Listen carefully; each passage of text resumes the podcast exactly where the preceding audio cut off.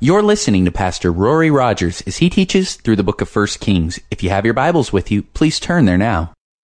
We're in uh, 1 Kings chapter 8, and as you're flipping there, we've got just a couple announcements. We've got uh, the power team coming to town uh, tomorrow, Thursday through Sunday, 7 o'clock each night at the high school. And um, of course, tomorrow night is the Pulse, so if you want to come to the Pulse, we'll be praying for that outreach going on over at the school and covering it in prayer. And then uh, perhaps one of the other three nights you could uh, could make it over there. Um, but totally up to you. And uh, we've also got that chili cook-off coming in on the 17th. And uh, Chad just wanted me to announce that if you guys have signed up or told him you're going to do it, make sure you get all the, the right forms in and stuff so they know exactly what to um, be prepared for. And, and even if you're not going to be making a chili, um, he just also wanted to stress come and fellowship and, and have a dinner and, and, uh, and uh, have the fellowship there at that chili cook off. So um, I think that's uh, the majority of. Oh, home fellowships. Booyah. How could I forget? Frank's over there sweating. Like, is he going to forget? Uh, no, home fellowships. Check out the bulletin board in the back for um, directions and all the information back there. And there's three different home fellowships at the Vaughn's house and at, um, I've never actually met them, but Roger and Lucy Wood, and then the Gishes. So uh, those are the three home fellowships starting up this Sunday. So talk to, uh, if you have questions, you can talk to Kevin back there or Frank over here. So um, before we get started tonight, I, I have uh, um, a little YouTube video of the tabernacle. It's a little tour. Um, not the best graphics, but I thought it was just kind of a, you know, kind of a fun way to visualize what we've been learning. it's got some weird music, so we're going to have her mute it. And then the other thing is, it's kind of weird too, because um, for some reason there's a part of the temple that's like a mile high, and I don't know if that was a technical difficulty, but if it has an angel with a trumpet on the top, we know who made it. But, um, but I think it's a pretty good little uh, demonstration of the temple. So go ahead and uh, I'll make our own music. So, um, no, I'm not going to. Whoa. Got the lawyer speaking over there. so this is kind of cool. For those of you that don't really know where Israel is, you know, we're, we're coming in uh, from a from a satellite's perspective and shooting over the northeast side of Africa.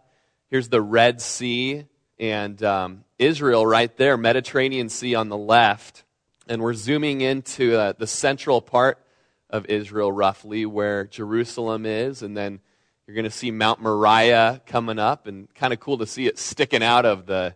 Just get a picture of Mount Moriah out of. We've been studying Mount Moriah. So there's the really tall temple part. I'm not sure why that's so tall. But um, if you could just ignore that, color that out in your mind. But we've got the temple platform here, which uh, you can see today when you go to to Israel. We've got the, uh, the altar.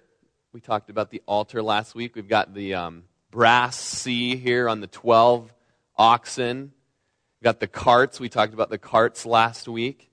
And uh, as you go into the temple, the first thing you're confronted with is the altar where the burnt offerings are. And so it's just a picture of when we go in to worship the Lord, the first thing we're confronted with is the sacrifice that made a way for us, the blood that cleanses us from our sin, that makes a way for us to go into the, into the communion, the fellowship with the Lord. The Bronze Sea, one of the uh, most used furnishings of the temple, it's full of 12,000 gallons of water, and the priests would come and get water out of that and, uh, and wash before doing the sacrifices. They'd also fill these up with. Uh, of the water, and they'd use that to wash off the sacrifices. We studied the pillars, Jachin and Boaz. Uh, both of their names speak about the stability of the Lord. Um, and uh, that's the giant steeple, I guess. But um, I personally don't think it was that tall. It's the only temple I've seen that tall. Uh, then we've got the, the entrance into the sanctuary, uh, folding doors that you read about. Need some WD 40 on those, make them open a little and then we're going into the, uh, the sanctuary, sanctuary being before the Holy of Holies. This is the porch. Come in through the porch or the foyer. That's where all the fellowship happened. but uh, we have the, the lampstands, which are, everything's a picture of Jesus. You know, the lampstands speak of Jesus being the light of the world. Uh, we've got the table of showbread. Uh, the table of showbread speaks of Jesus being the, the bread of life, as he said. The bronze lavers, or the, the brass lavers out front where you would wash, speaks of Jesus washing us with the water of his word as we go into fellowship with him. We've got uh, the little altar of incense, which speaks of uh, prayers being offered to us uh, by Jesus He's, he's continually interceding for us before the Father, the, the scriptures say. And then we have the Ark of the Covenant. This is the Holy of Holies. This room is the Holy of Holies. The Ark of the Covenant is uh, basically the throne of God, is what that's a picture of. We've got the two cherubim whose wingtips are about 15 feet across. They touch each other, they touch the walls of the Holy of Holies. We're going to read tonight about how inside of the Ark of the Covenant, um, at the point, by the time it came to the temple, it only had uh, the 12, or excuse me, the 10 commandments, the two tablets of stone there. So just a little virtual tour to maybe some of you knew all that stuff. Maybe some of you it was your first tour of the temple. I don't know. But um, that is that. we'll go ahead and, and, get into 1 Kings chapter uh, 8. So obviously, this is Solomon building Solomon's temple, is what we've studied the last couple weeks. It's the first temple. Uh, first temple was built by Solomon. It took seven years to build. If you go to Jerusalem today, Solomon's temple is no longer there. It was destroyed by Babylon in 586 BC. Okay? uh, in, during the time of, uh, of Daniel and the time of Ezekiel. Um, and so the first temple built by Solomon was destroyed by Babylon. The second temple was built by Zerubbabel after um, Israel came back out of the Babylonian and the, and the Persian captivity. Um, it was built by Zerubbabel. It was remodeled by Herod. And then in 70 AD, who destroyed it? Rome. Rome destroyed. That's a, that's a pillar date in Israel's history. And, and, uh, and so you'll remember, I'm going to be talking a lot about that as we get towards the end of Luke's gospel and we do the Olivet Discourse. But uh, in 70 AD, the Romans destroyed um, uh, the, the, the temple built by Zerubbabel and modified by Herod. And you guys know that story. Uh, Rome was invading Jerusalem and Titus, the Roman general, for specifically forbid the temple from being touched. And in a, in a, in kind of a drunken brawl, one of the Roman soldiers tossed a torch into the temple and it lit all the curtains and everything on fire in the temple and all of the gold melted in between the cracks of the stones in the temple. and so, uh, the Romans had to take every stone off of on top of one another had to take it all apart and chip out the gold and that fulfilled jesus' prophecy that uh, that that temple would be destroyed and um, and so uh, we'll get into that later. I even have some pictures of some of those stones later on in the bible study tonight.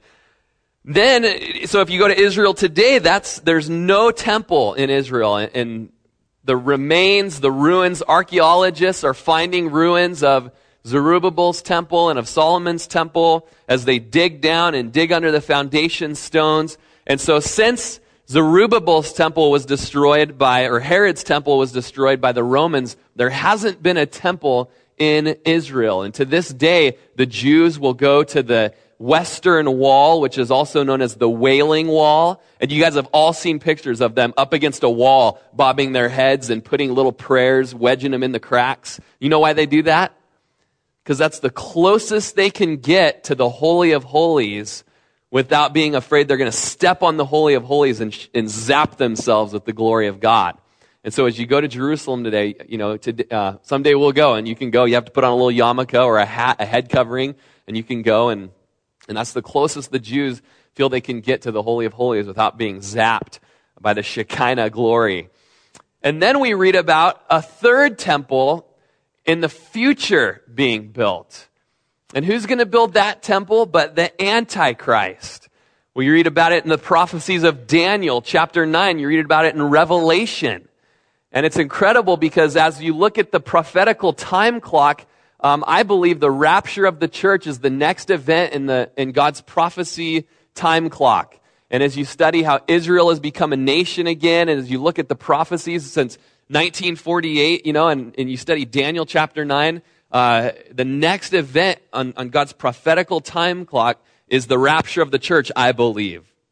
And uh, an interesting thing is, is that uh, when the rapture of the church happens, the Antichrist is going to come on the scene. He's going to make a covenant between the Jews and the Muslims.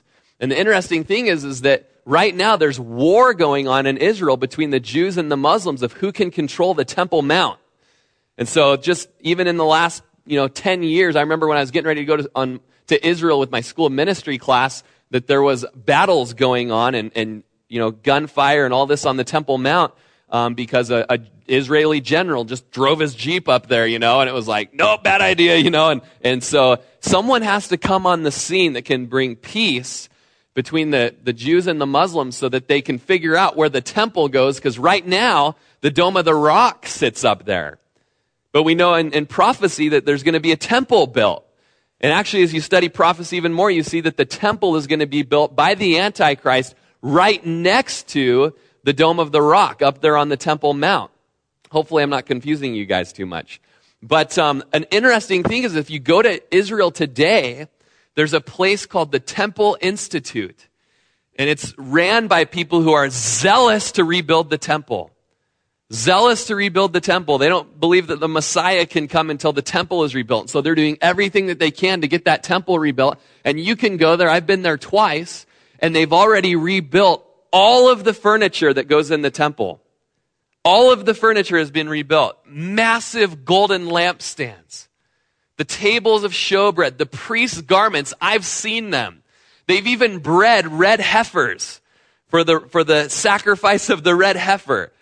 And all that needs to happen now, everything is ready. All that needs to happen, I believe, is for the, the rapture of the church to take place and, uh, and the Antichrist to come on the scene and make a covenant between the Jews and the Muslims so that that temple can be built. And three and a half years into that, he's going to set, uh, halfway through the tribulation, the Antichrist is going to set himself up in the temple to be worshiped and then we have it to the day in Revelation and in Daniel chapter 9, to the day, three and a half years later, the second coming will happen where Jesus will come down out of the clouds with his church, set his feet on the Mount of Olives, and set up his kingdom here on earth for the millennial reign. So that's a lot of information. I just kind of got into it because it's very exciting.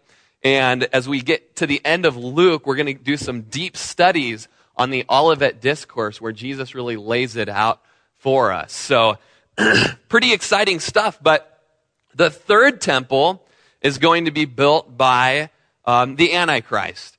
And then there's going to be a fourth temple when uh, that temple is destroyed. When Jesus comes during the millennial reign, there will be another temple that's built.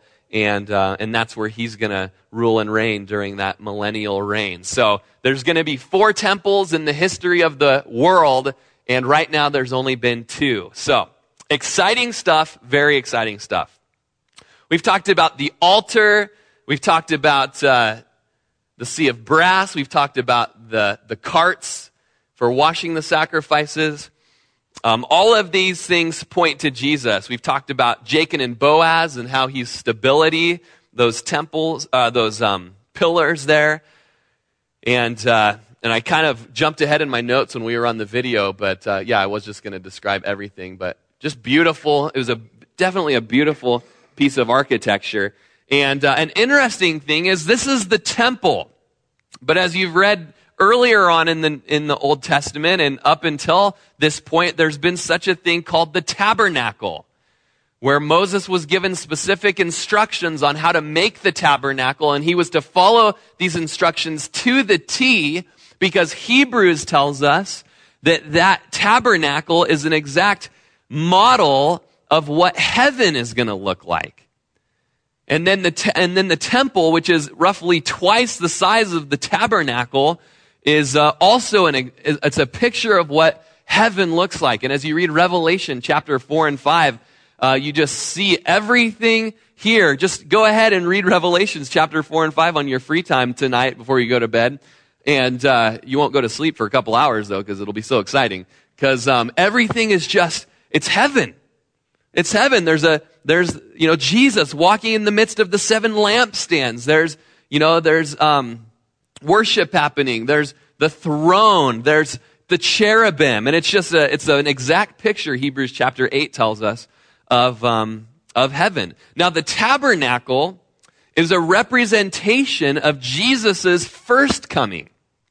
You know, it, it, was wrapped in animal skins. And Stuart and I were just talking about how it was, uh, you know, wrapped in basically a porpoise skin.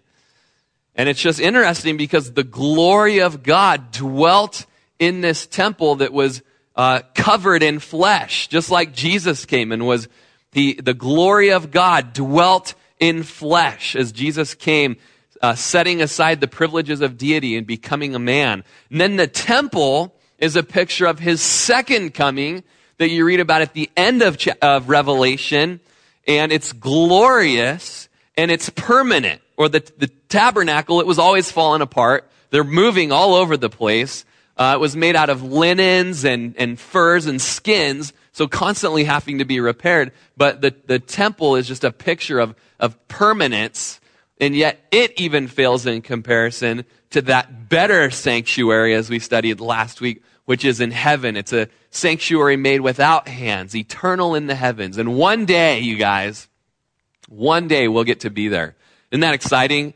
I just think about my dad. I was just ta- talking to my neighbor the other day outside and just telling my dad's story and how he's been with Jesus for eight years now.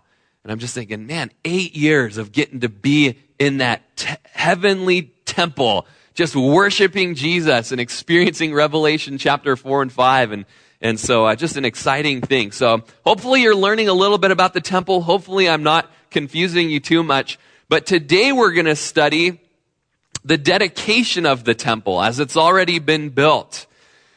And it's cool because uh, the youth group here, the high school and middle schoolers, they're going through uh, First Kings as well. In fact, last night Stuart taught them First Kings chapter eight, and he sent me an email today, and I was just so excited reading his email because he started out his Bible study by telling the kids, and I said I purposed in my heart I was going to steal this from him, but he told the kids, imagine the most exciting, impressive thing you've ever seen in your entire life. So go ahead, imagine that. Anybody have anything? What's the most exciting thing that you've ever seen in your entire life? Anybody have anything? Don. Whoa, you saw that. Wow. You were there. You were on Apollo. Oh, you weren't on it. Oh, you were on the test site? Wow. Wow the firing of the second station, second stage of the Apollo test craft.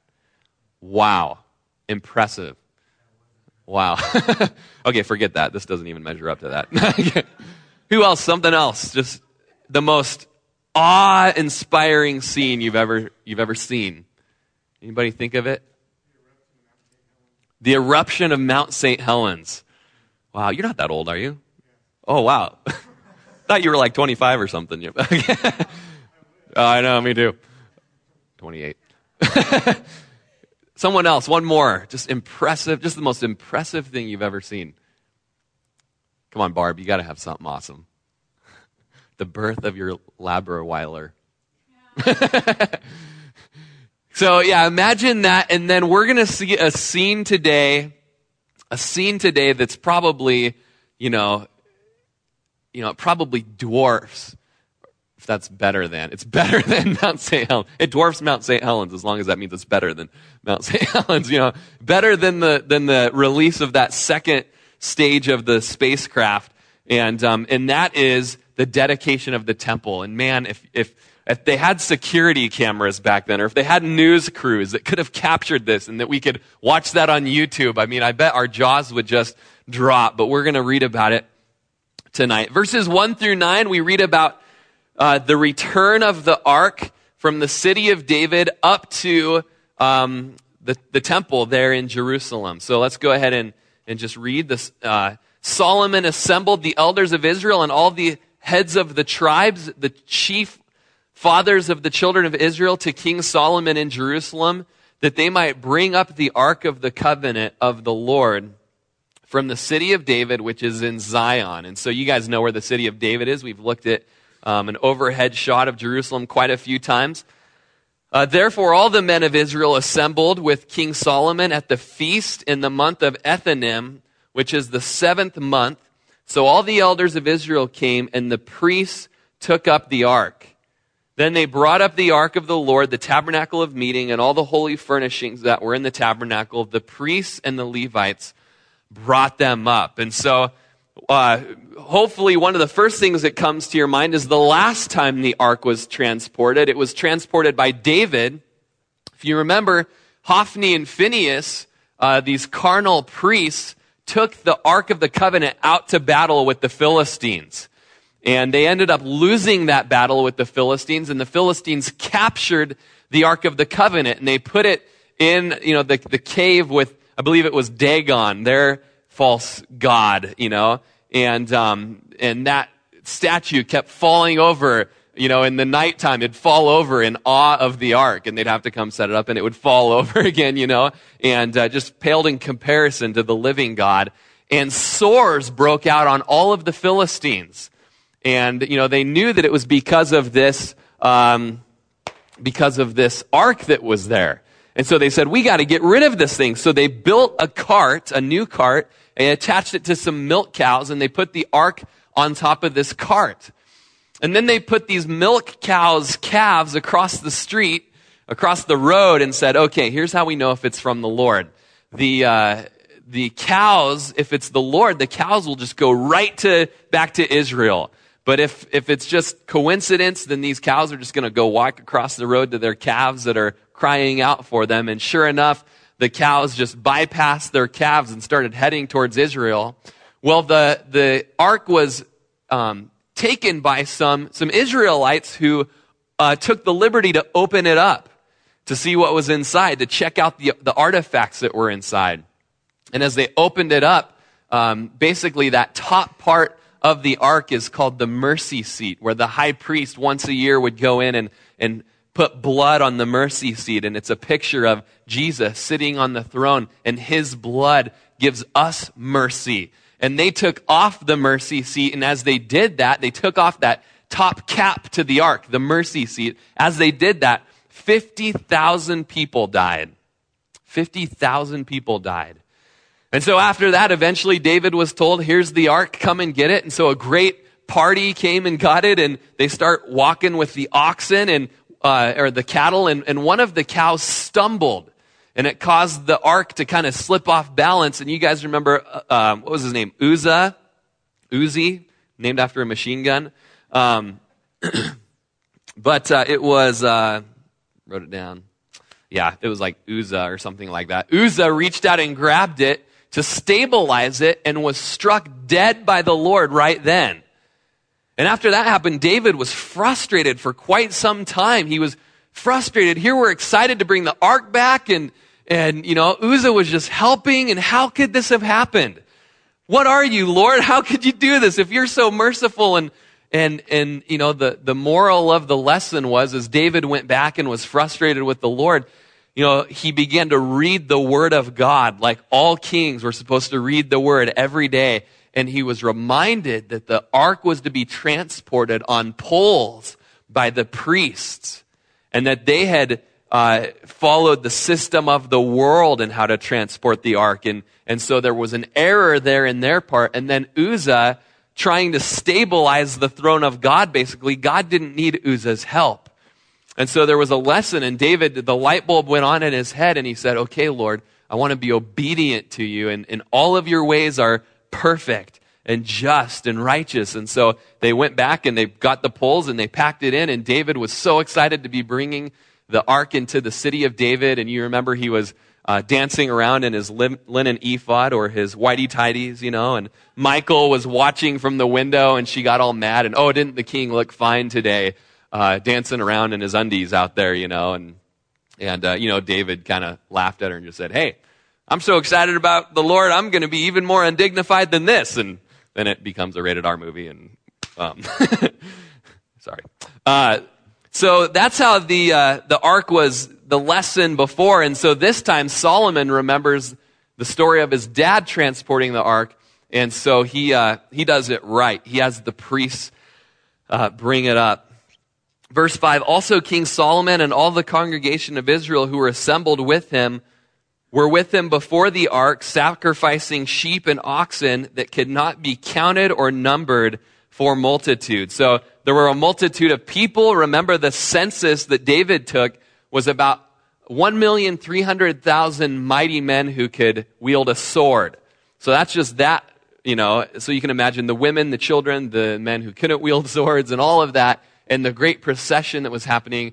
And, uh, and so, huge multitude and a huge multitude of sacrifices as well. then the priests brought in the Ark of the Covenant to the Lord of the Lord to its place into the inner sanctuary of the temple to the most holy place under the wings of the cherubim. For the cherubim spread, and we can get that next video loaded. Uh, for the cherubim spread their two wings over the place of the ark, and the cherubim overshadowed the ark and its poles. And so, uh, just another quick shot of the, the Holy of Holies here inside. Just a beautiful place here. Got the Ark of the Covenant there. We've got these, the, the glory. We're going to read about the glory coming. And then uh, the cherubim there, uh, wing to wing. And uh, you can go ahead and play that one more time, Stuart. And uh, as, as you're playing it, just one more time so that just everyone's getting it drilled into their head. Uh, it says that in the Holy of Holies, uh, the ark was there. And then verse 8, the poles extended so that the ends of the poles could be seen from the holy place. So that's, that's kind of interesting. They're kind of sticking out there. And, uh, but they could not be seen from outside.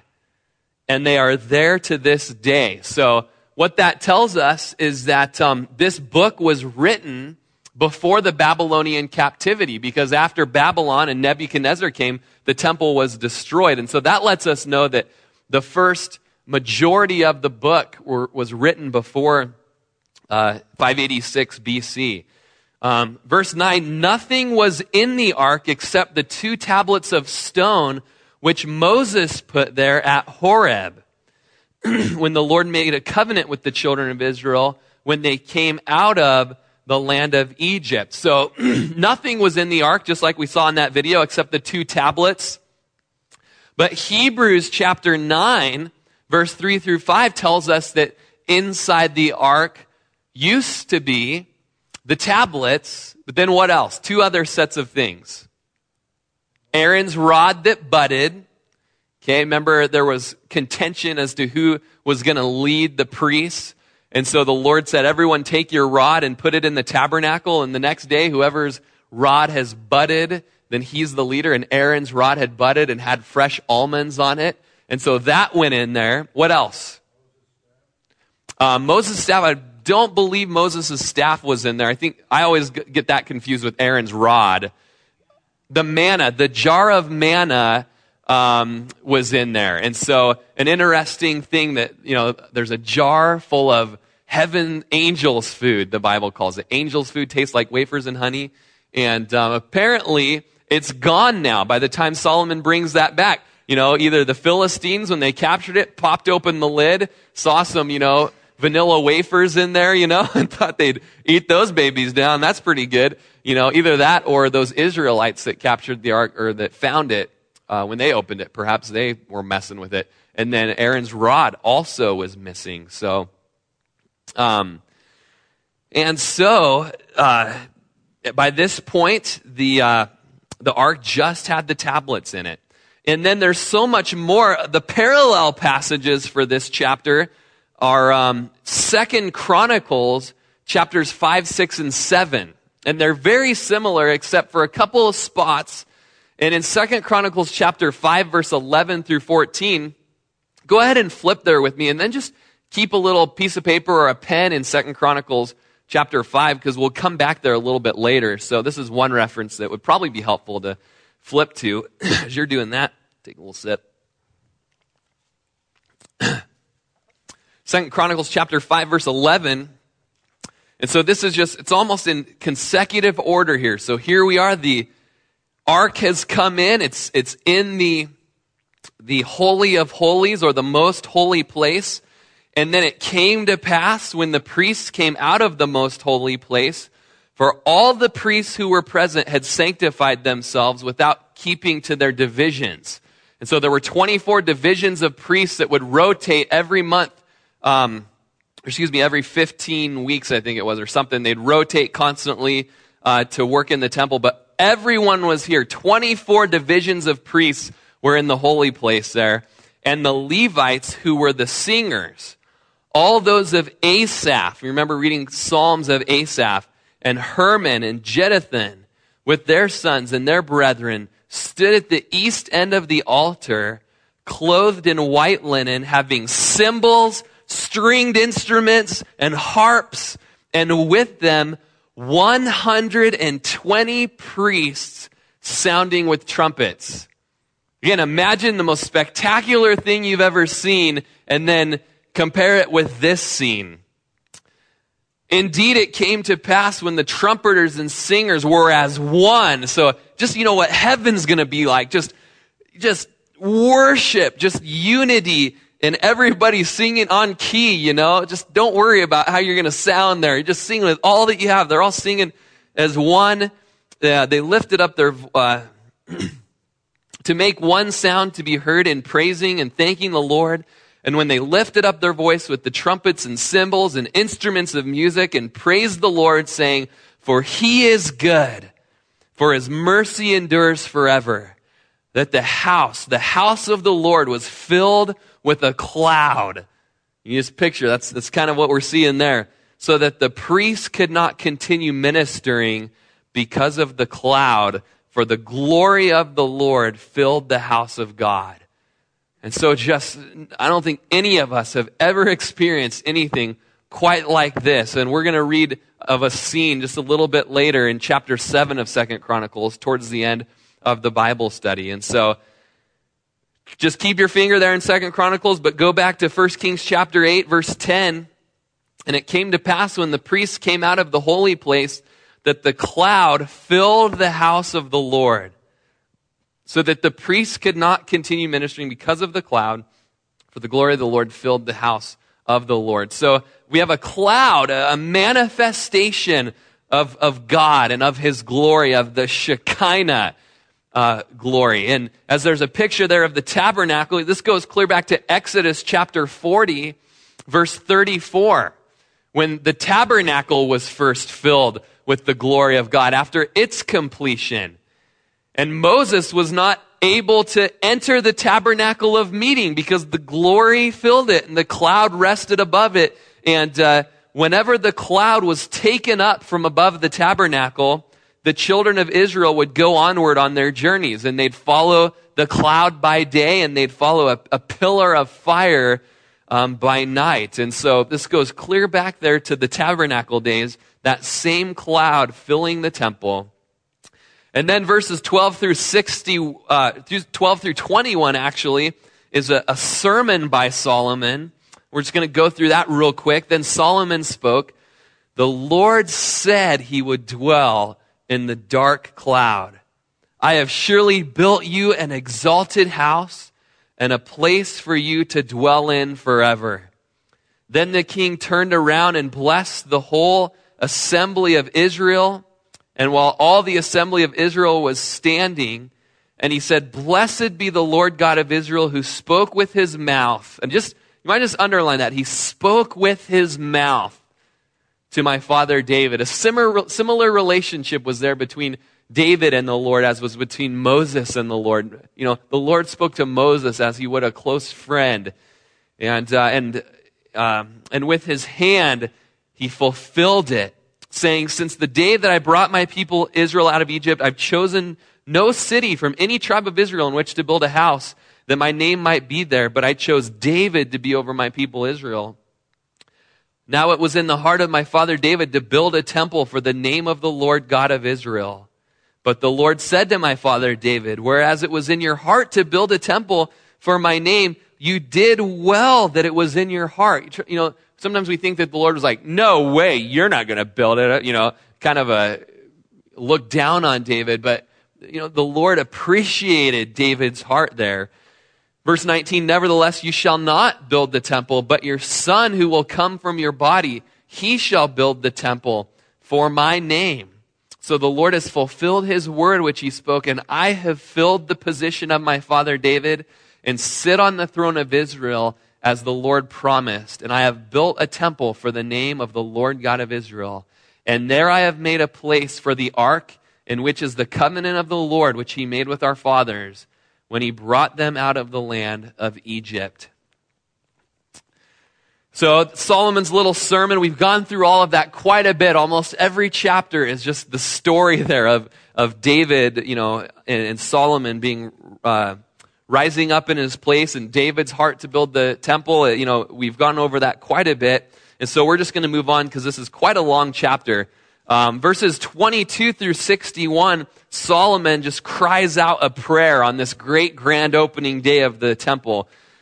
Then Solomon stood before the altar of the Lord in the presence of all the assembly of Israel and spread out his hands towards heaven. So we see Solomon, we see some postures here of worship on the grand opening of the great place of worship. We see him standing and then we see him doing what? Raising his hands towards heaven. And then later on in verse 40, 54, towards the end of this prayer he prays, we see that somehow he went from standing and with his arms up. By the end of this prayer, he's down on his knees and he's bowing down before the Lord. And Second Chronicles chapter 6 tells us that he had made a special platform for the grand opening, kind of a stage. It was, you know, roughly seven feet high and seven feet wide. And it was this big stage. And, and here he is in the midst of the entire assembly, millions of people, millions and millions of people. And here he is in the midst of them worshiping the Lord, standing, lifting his hands. And by the end of this great long prayer we're going to go through, he's down on his knees. Now, it's something that I want to take note of that it's not a conservative thing. It's not a liberal thing. It's not a, a Calvary Chapel thing or a Pentecostal denominational type thing to bow down in worship. Sometimes we're thrown off by that. Oh, oh, you know, someone bows down in their pew or comes up to the altar we call the altar up here to worship and we're thrown off by that. And someone call the head usher, you know, and get them up here and take this guy out and flog him, you know, what are they thinking, you know? And it's not a hyper Pentecostal thing. It's a very hyper biblical thing. It's very biblical to bow down. Very biblical to raise hands. Very biblical to stand in the presence of the Lord. And the subject of bowing down, Daniel bowed down. It was his custom since his early days that three times a day he would face Jerusalem and bow down in prayer to the Lord. In 1 Kings chapter 18, Elijah was earnest in prayer, praying for rain, and he stuck his face between his knees on the ground, crying out earnestly. In First Chronicles, David and the entire assembly bowed their heads and prostrate, uh, prostrated themselves before the Lord and the King. The whole assembly corporately bowed down in worship and prostrated themselves is a, is a word that means worship. The word itself means worship, but specifically bowing down worship. And yet we get offended when we see somebody bow down and what are they doing? That's just, oh, that's so unbiblical. And yet there's a specific word for worshiping in a kneeling position. And then in Revelation chapter 5, I believe in Revelation chapter 4 and 5 that you see the church there in those chapters represented by the 24 elders.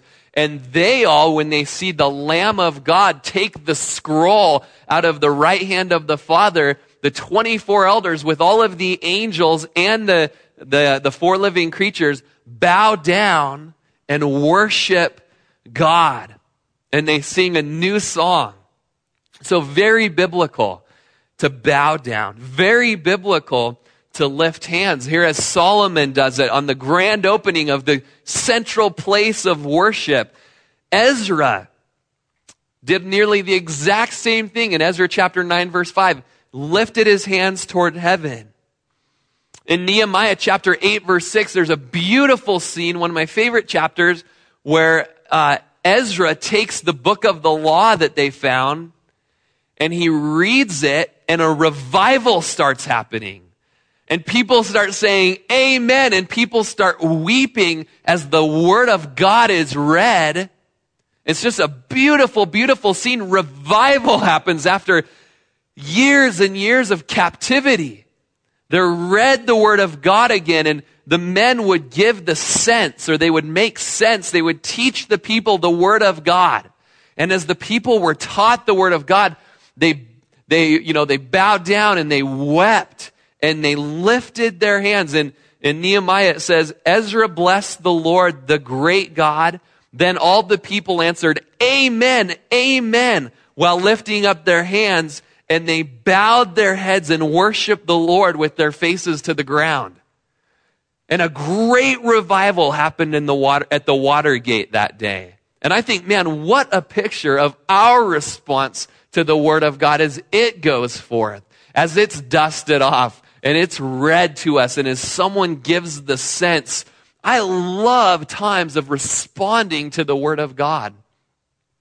I hate when we have to hurry through a chapter and slam it shut and get out of there. You know, I love that time of when we're able to just wait on the Lord and respond to His word and say, Amen, Amen, and lift our hands in worship and in response to the Lord or bow down on the ground. David said that I lift my hands up to your commandments, which I love, and I will meditate on your statutes. And then David also said that during the times of the evening sacrifice, his prayers would be to the Lord as incense and he'd lift up his hands to the Lord. And man, I just encourage you guys to grow, grow in the area of being bold in worship and being a biblical worshiper and lifting your hands and not being afraid what people think. Man, just think, you know what? Solomon did it. Man, he was a great guy, you know? Oh, Ezra did it. Nehemiah did it man, I'm going to just follow a biblical example of worship, not worrying. You know, I'm going to lead by example. Not being timid, but being bold in worship and, you know, and just entering in maybe for some of us to a whole new level of worship. And it's a very New Testament thing. As Paul tells Timothy, I desire that men everywhere pray, lifting up holy hands without wrath and doubting without doubting, lift up your hands. How often do we wonder what I look like, you know, and my arms get kind of tired after a while and start shaking, you know, and just do it without doubting. Do it in faith and, and obedience to the word. When you start doubting or start thinking about it too much and just like, oh, I wonder what I look like, then you become like the Pharisees who would do it on the street corners and, and the Lord condemned that. But just do it out of faith, you know? Um, and so it's, it's okay to express yourself to God. Men, I think specifically, need to grow in this area and be encouraged that it's okay to express yourself to God and to get on your knees. Very strong, mighty men of valor get on their knees and prostrate themselves before the Lord. And, and so, man, just encourage you guys and, and just the men of this body to even lead by example in that area. Um, and so we see there uh, the, that uh, he spread out his hands towards heaven, verse 22. And he said, The Lord God of Israel, there is no God in heaven above or on earth below like you, who keep your covenant and mercy with your servants, who walk before you with all their hearts. You have kept what you promised your servant David, my father. You've both spoken with your mouth and fulfilled it with your hand, as it is this day. Therefore, Lord God of Israel, now keep what you promised your servant David, my father, saying, You shall not fail to have a man sit before me on the throne of Israel. Only, and you might underline this because it's that clause we constantly read of, only if your sons take heed to their way that they walk before me as you have walked before me. So Solomon knew, Solomon knew this, this statute here. And now I pray, O God of Israel, let your word come true, which you've spoken to your servant David, my father. But will God indeed dwell on the earth? Behold, heaven and the heaven of heavens cannot contain you how much less this temple which I've built. And I just love that as huge as the temple was, David or Solomon just knew that it was nothing.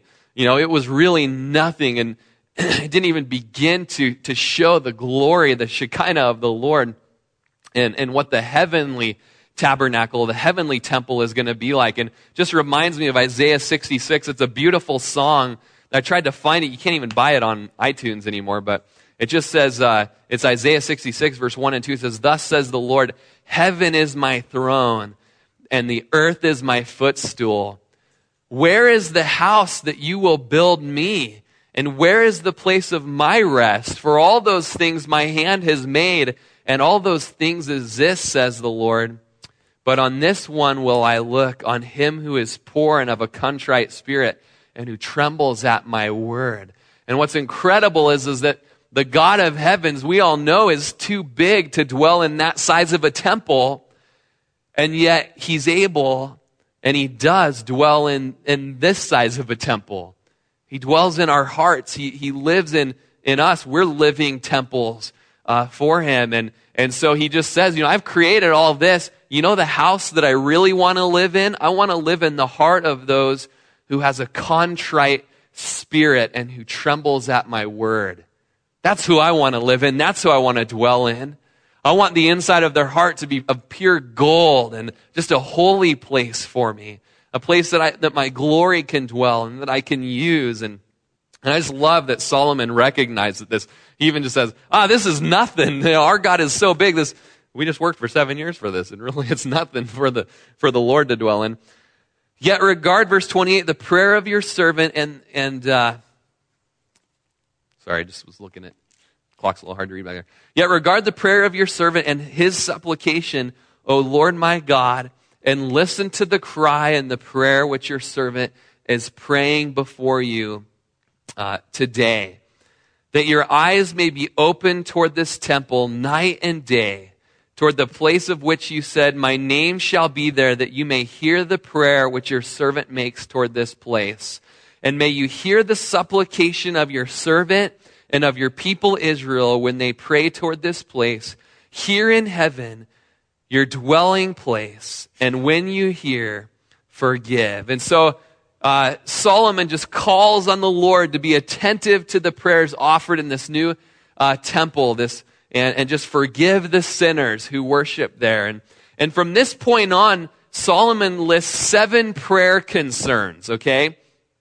Um, verse 31, we're going to read about sacred oaths, and you might just write in the margin of your Bible or in your notes, just verse 31, it says, When anyone sins against his neighbor and is forced to take an oath and comes and takes an oath before your altar in this temple, then hear in heaven and act and judge your servants, condemning the wicked, bringing his way on his head, and justifying the righteous by giving him according to his righteousness. And so just the prayer of, this, of the person who's taken an oath there. And then uh, verse 33 and 34, and when your people Israel are defeated before your enemy because they've sinned against you, and when they turn back to you and confess your name and pray and make supplication to you in this temple, then hear in heaven and forgive the sin of your people Israel and bring them back to the land which you gave to their fathers. So verses 33 through 34 address the concern of military defeat. Should the people ever be conquered militarily because of their disobedience, then when they go to pray at the temple, just forgive them and restore them. And, and then uh, verses 35 and 36, when the heavens are shut up and there's no rain because they've sinned against you, and when they pray toward this place and confess your name and turn from their sins, sin because you afflict them, then hear in heaven and forgive the sin of your servants, your people Israel, that you may teach them the good way in which they should walk and send rain on your land, which you've given to your people as an inheritance. And so verse 35 and 36 address drought. And in fact, in a few chapters, by chapter 18, actually chapter 17 and 18, we're going to be reading of a drought that is brought on because of sin. And yet there's just one holy man of God, Elijah, who cries out that it would rain again. And so uh, we're going to see application of this passage um, within this book. Verse 37 uh, through 40 cover natural disasters. When there's a famine in the land, or pestilence, or blight, and blight speaks of a plant disease, uh, which I'm sure Mr. Halverson knows as the ecologist back there, or mildew, locusts, or grasshoppers when their enemy besieges them in the land of their cities. Whatever plague or whatever sickness there is, whatever prayer, whatever supplication is made by anyone or by all your people Israel, when each one knows, and then get this, when each one knows, underline this, when each one knows the plague of his own heart, and spreads out his hand toward this temple. And so it's talking about all sorts of natural disasters. And then it comes down to what the real plague is. And what is that? The plague of his heart. Sin. The issue is not the natural disaster, the issue is the sin. And as we've studied David's life, those last couple chapters of 2 Samuel, you know, uh, there's, there's famine, you know, and there's drought and all that. And it was all because of sin. There's a plague, and it was all because of sin. It was all because of a plague of the heart. And so it just reminds me of in, in Matthew, or actually all the Gospels, really, I, I think maybe not John's Gospel, talk about um, the paralytic. The beginning chapters of Matthew and of Mark, the paralytic who his friends bring him to Jesus, and the house that Jesus was teaching in was so full that they had to rip off the roof and they lowered their friend down to Jesus. It was a fun story to show Russell the other day in his children's Bible. And he's like, What are they doing? You know, and I'm like, They're lowering their friend down to Jesus. And he's like, Oh, you know, like it's like an elevator. Well, they, they brought him down. And what was the first thing Jesus said? Did he say, Your paralysis is healed? No, the first thing he says to this guy was, Your sins are forgiven you. That was the issue. It wasn't the, the paralysis. The real issue on that guy's, in the guy's life was a sin issue and he needed to be forgiven. The real issue, if there was a drought or if there was a, a locust or something like that, was that the, the real plague was that of the heart. In Second Chronicles 6.29, the parallel passage, it actually puts it, when each one knows his own burden, and his own grief. His own burden, his own grief, the weight of sin, the heavy hand of the Lord bringing conviction on us when we're in sin, then just repent. Repent from that sin. And as you repent and as you cry out to the Lord, verse 39, then hear in heaven your dwelling place and forgive and act and give to everyone according to all his ways, whose heart you know, for you know, you alone know the hearts of the sons of men, that they may fear you all the days that they live in the land which you gave uh, to our fathers. Verse uh, 41 through 43 deal with uh, the prayer for protection of foreigners. Moreover, concerning a foreigner who is not of your people Israel, but has come from a far country, for your name's sake, for they will hear of your great name and your strong hand and your outstretched arm when it comes, when he comes and prays toward this temple.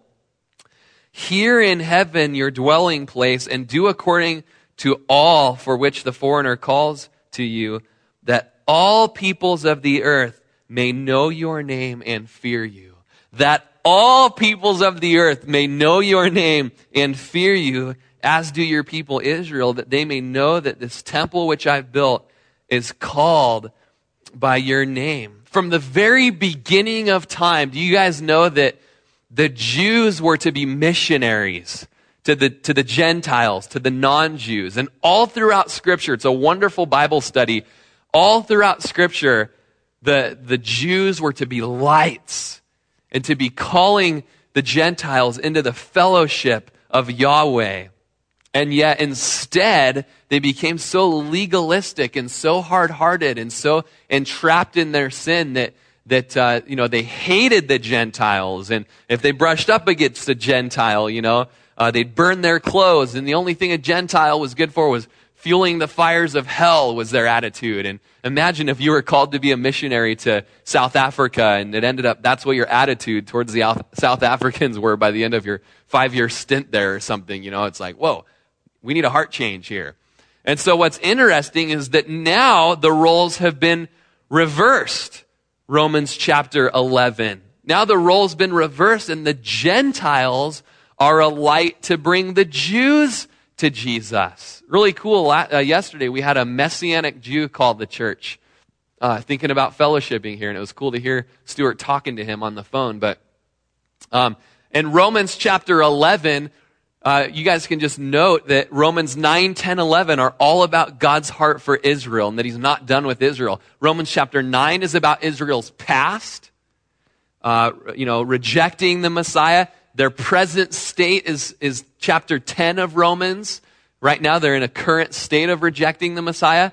But then chapter 11, God's not done with Israel. And eventually, by the end of the chapter, we'll see that all Israel will be saved because of the, the light that, uh, that the Gentiles are. And Romans 11, 11 says, I say then, have the Jews stumbled that they should completely fall? Certainly not. But through their fall, to provoke them to jealousy, salvation has come to the Gentiles. Now, if their fall is riches for the whole world and their failure is riches for the Gentiles, how much more their fullness. And so I just love that, that I'm a Gentile. I don't know if you guys are, but I'm a Gentile and that I get to be a, a light that provokes a Jew to jealousy. Such intimate fellowship with Yahweh and, and with, you know, I'm like Solomon raising my hands and bowing down in worship to Yahweh and, and they're just not having that type of intimate fellowship with the Lord. And so there's just to be a provoking to jealousy, but just cool how Solomon knew that men are going to come from far away to see the temple and to know the God of the temple. Uh, the sixth prayer is for just times of war in verses 44 through 45. When your uh, people go out to battle against their enemy, wherever you send them, and when they pray to the Lord toward the city which you've chosen and the temple which I built for your name, then hear in heaven their prayer and their supplication and maintain their cause. And then uh, verses 46 through 50, if they were, if the people return from exile, is what this is about. And when, and then you know, I just underlined 46 and 47. When they sin against you, for there is no one who does not sin, and you become angry with them and deliver them to the enemy, and then they take them captive to the land of the enemy, far or near. Yet when they come to themselves in the land where they are carried captive and repent and make supplication to you, in the land of those who took them captive, saying, We have sinned and done wrong. We've committed wickedness. And when they return to you with all their heart and with all their soul in the land of their enemies who led them away captive, and pray to you uh, toward their land which you gave their fathers, the city which you've chosen, and the temple which I've built for your name, then hear in heaven your dwelling place their prayer and their supplication, and maintain their cause. And uh, and so Flip over, if you will, to Daniel chapter 9. Daniel chapter 9 is an incredible chapter because this is exactly what happens. In verse 1, Daniel's, you know, they, he's been in captivity for some time by the Babylonians because they disobeyed the Lord and they got taken away into exile.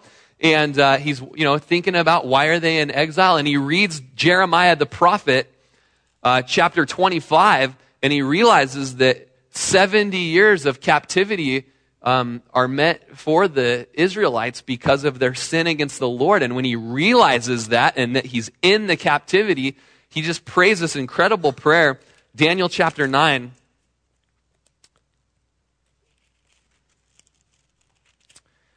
In the first year of Darius, the son of Ahasuerus, of the lineage of the Medes, who was made king over the realm of the Chaldeans in the first year of his reign, I, Daniel, understood by the book, books the number of the years specified by the word of the Lord through Jeremiah the prophet, that he would accomplish 70 years in the desolations of Jerusalem. Then I set my face toward the Lord God to make request by prayer and supplication with fasting, sackcloth, and ashes. And I prayed to the Lord my God and made confession and said, O Lord, great and awesome God, who keeps his covenant and, and with, um, excuse me, who keeps his covenant and mercy with those who love him and with those who keep his commandments. Listen to this, just cry of repentance that Solomon was talking about. We have sinned and committed iniquity. We have done wickedly and rebelled, even by departing from your precepts and your judgments. Neither have we heeded your servants, the prophets who spoke in your name to our kings and our princes, to our fathers and all the people of the land. O Lord, righteousness belongs to you but to us, shame of face, as it is this day. To the men of Judah, to the inhabitants of Jerusalem and all Israel, those near and far off, and all the countries to which you've driven them, the Assyrians and the Babylonians and the Chaldeans, and because of the unfaithfulness which they've committed against you. O Lord, to us belongs shame of faith, to our kings, to face to our kings, our princes, our fathers, because we've sinned against you. To the Lord our God belong mercy and forgiveness, even though we've rebelled against him. We've not obeyed the voice of the Lord our God to walk in his laws, which he set before us by his servant the prophets. Yes, all Israel has transgressed your law, has departed so as not to obey your voice. Therefore, the curse and the oath written in the law of Moses, and the servant of God, have been poured out on us because we've sinned against him. And he was confirmed by his words, and which he spoke against us and against our judges who judged us by bringing upon us a great disaster for under the whole heaven, such has never been done as what has been done to Jerusalem. As it is written in the law of Moses, all this disaster has come upon us, yet we've not made our prayer before the Lord our God that we might turn from our iniquities and understand your truth.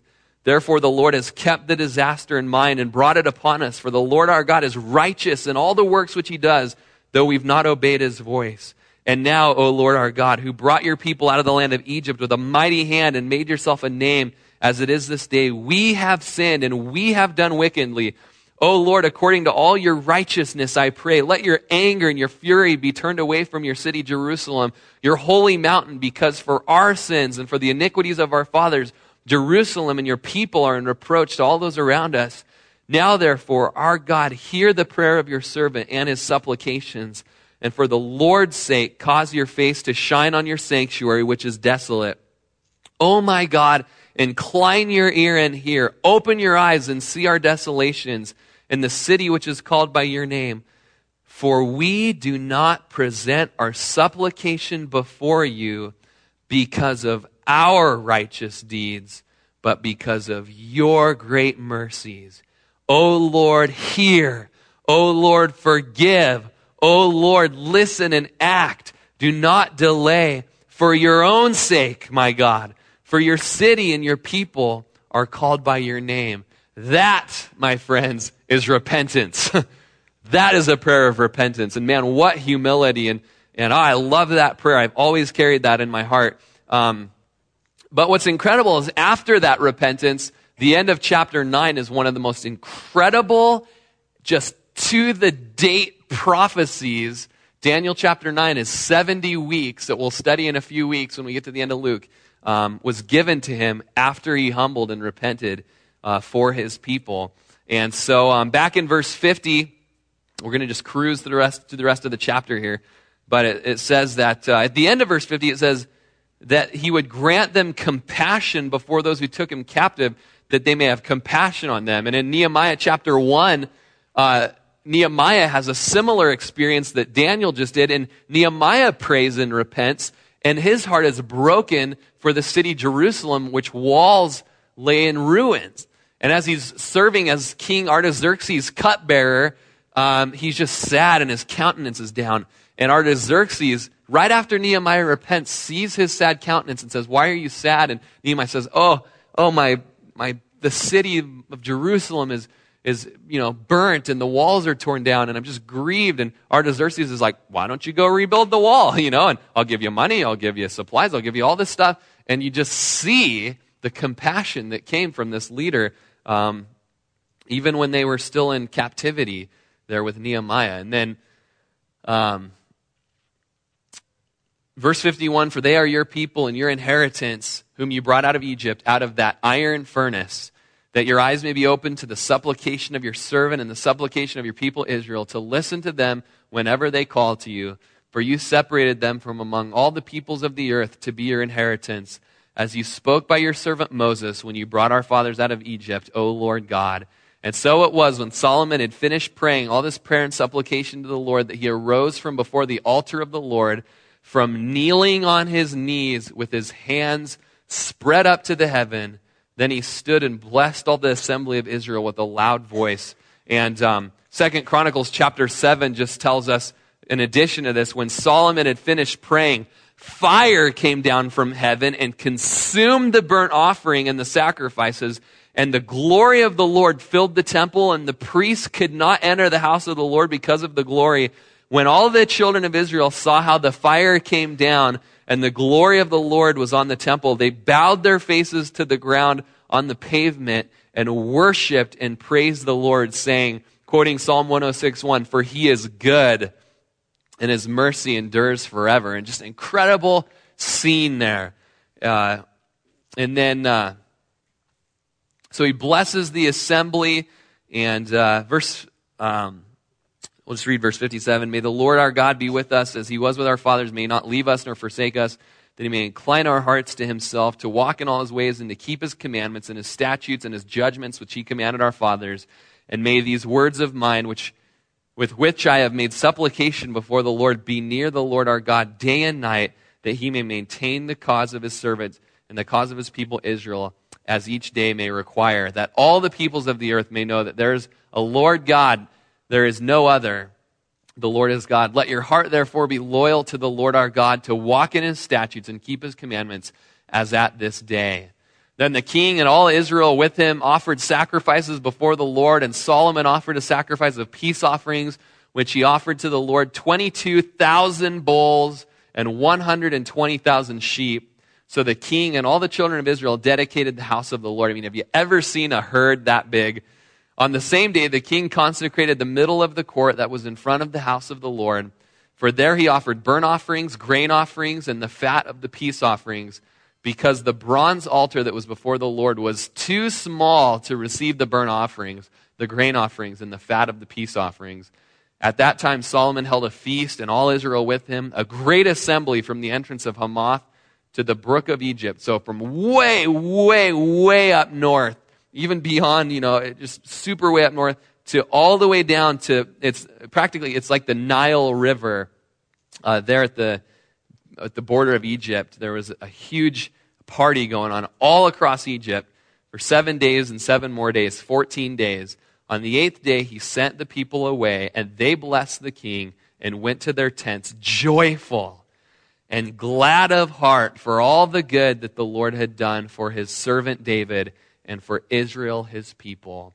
And so, Kevin, if you want to go ahead and go get the kids and bring them in, and uh, we'll go ahead and just close with worship and you can go ahead and put your things aside and the worship team come on up and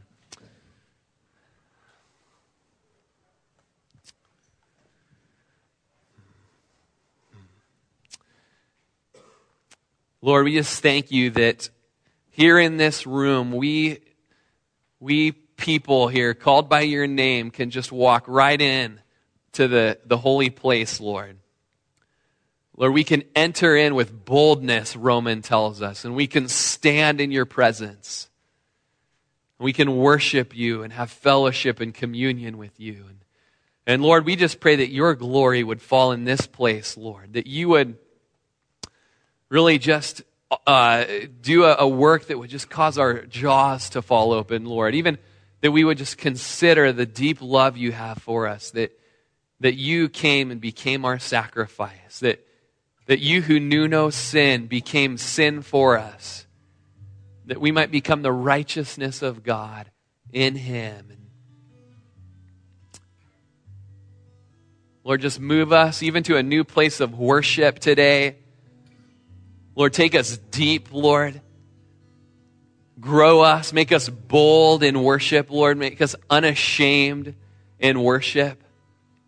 Lord, may we just be able to close our eyes and see you and just be you and us, Lord. Lord, we would be able to raise our hands in adoration and, and not be ashamed. Lord, that we could bow down on our knees and just prostrate ourselves before you. Lord, just do your work here. Let your glory fall in this place, Lord.